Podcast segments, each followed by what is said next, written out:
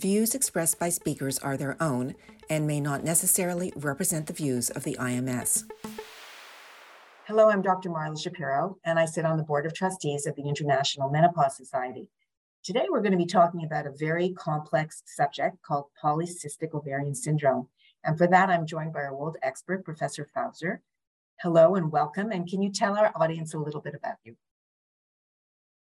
Hello to all of you. Uh, my name is uh, Bart Fauser. I'm a professor emeritus of the University of Utrecht uh, in the Netherlands. Uh, uh, I'm an obstetrician and gynecologist uh, with a long history in, in reproductive science. and one of my particular areas of interest since the very, very beginning is women that suffer from polycystic ovary syndrome. So, as a woman, I've heard that phrase PCOS, which is what it's abbreviated, but what are the things that I should look out for that might tell me that I might have this syndrome?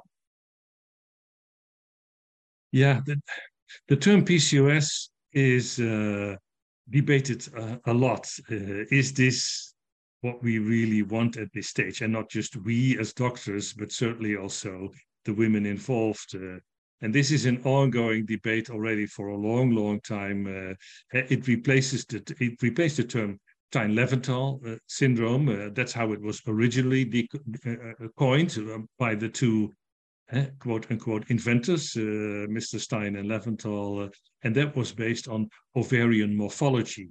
So in the early days, you need to do biopsies of the ovaries to be diagnosed. then it went but to. I, but I, as a woman, what symptoms yeah. might I have that might make me think, oh, I might have this? Yeah. Um, uh, so the symptoms that that are, are uh, clearly associated with uh, uh, polycystic ovary that can be recognized is irregular menstrual cycles, uh, and not in the first few years after puberty and after menarche, because during those years uh, uh, cycle abnormalities are very common irregular and infrequent uh, bleeding, eh, oligomenorrhea, as we say. So, but if this persists, let's say after the age of 18 to 20 years, uh, then uh, th that would be suspicious for for for this diagnosis. Uh, although there are other reasons for this, but at least this will be a sign that needs to uh, uh, give you the idea, or this needs to be figured out what is, and particularly if this uh, uh, coincides with signs of elevated androgen exposure, which is the male hormone, uh, which all women have male hormones, like all men have female hormones. But if it's elevated in women, this may give rise to signs like uh, hirsutism, so more male hair patterns, usually in your face, uh, but it could could also be in your in your body. So particularly if those two signs coincide, irregular periods, infrequent periods, and signs of uh, increased hair growth, uh, that should raise a ring a bell. Okay, so if we look at the short-term concerns and long-term concerns for women who have this syndrome, what is it as a patient that we need to be aware of?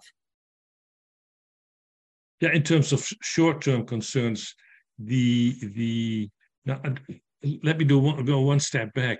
I think number one, uh, th there's no reason for panic because this is a very common condition. Okay. To some extent, yeah, that, that may be reassuring. It's self-limiting yeah. in the proportion of, of women. Uh, uh, it is also a condition that may not see any doctor referrals at all. But at short term, what, what is the, the clinical problem most frequently are three irregular menstrual periods. Right.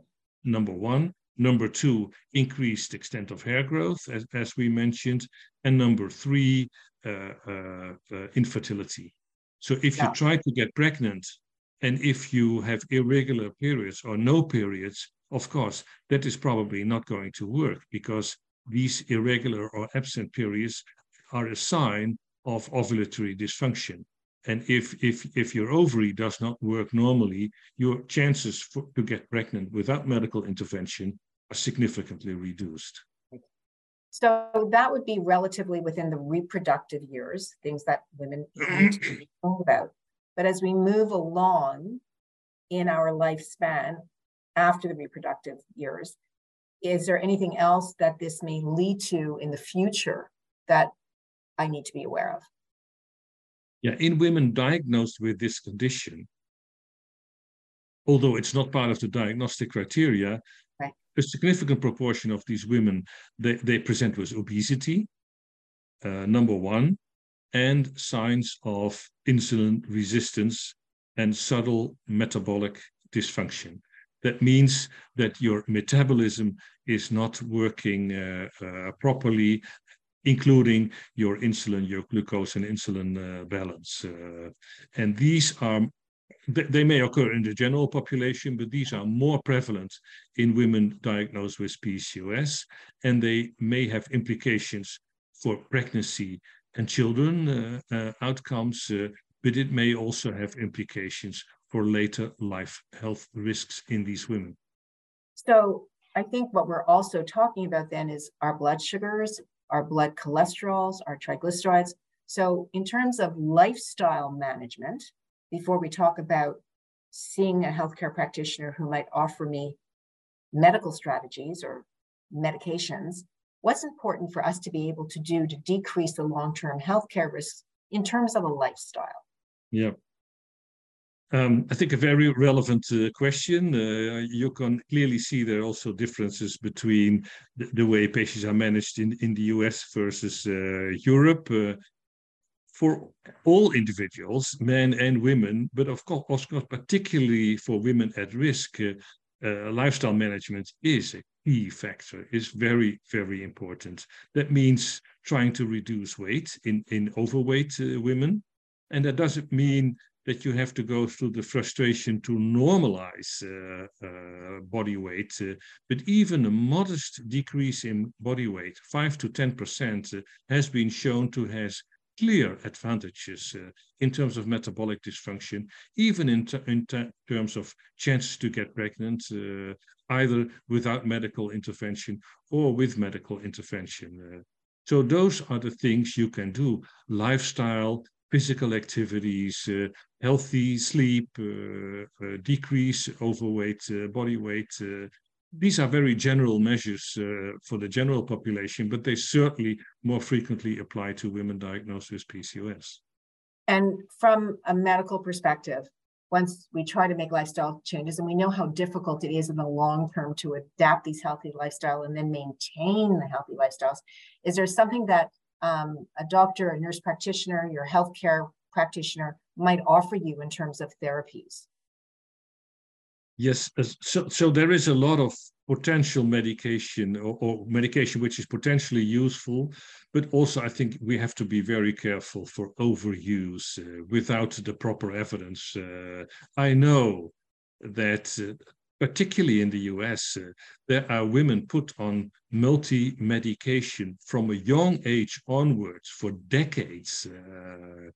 And, and we have to acknowledge that there's no proof of its benefits. Uh, and these may, you know, appetite lowering drugs. Uh, these may, uh, uh, these may represent insulin sensitizers. Uh, there are very, various forms of this. Uh, now there's a whole range of new drugs focused on the leptin system.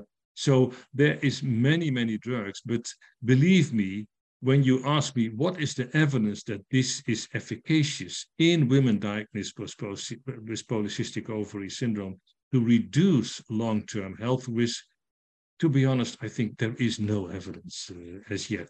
And of course, this is in general when you need to third, need to do a 30-year follow-up study. That is not going to be easy uh, to to to deliver the message uh, and and the evidence.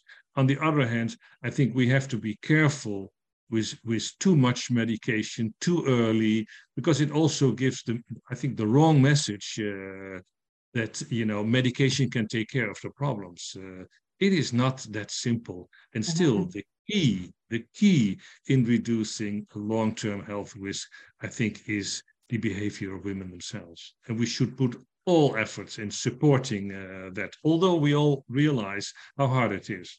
Very hard and before I let you go, um, for women who are watching who may have PCOS and are going through the fertility years and are successful in having children, are there any implications that we need to worry about for our children, either in terms of inheriting this condition or them being at risk for future disease, whether they're boy or girls?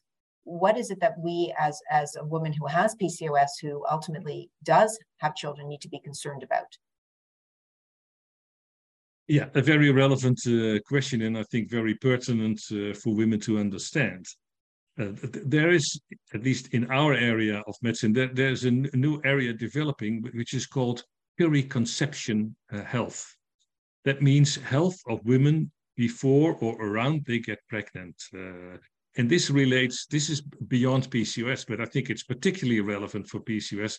But uh, this is, you know, when you look at, when you think about the embryo and embryo development, uh, it is easy to imagine that what happens during the embryo during pregnancy uh, has implications for later life health. Uh, and now there's a whole new science in this area. So earliest phases of embryonic development is clearly determining later life health risks. Uh, believe it or not, but there are many, many studies to show this. Uh, um, so for PCOS, uh, if you talk about obese, uh, obesity in line or in combination with metabolic dysfunction and in combination with insulin resistance, uh, you, you can easily understand that the, the health of a woman uh, like that before she gets pregnant is not optimal.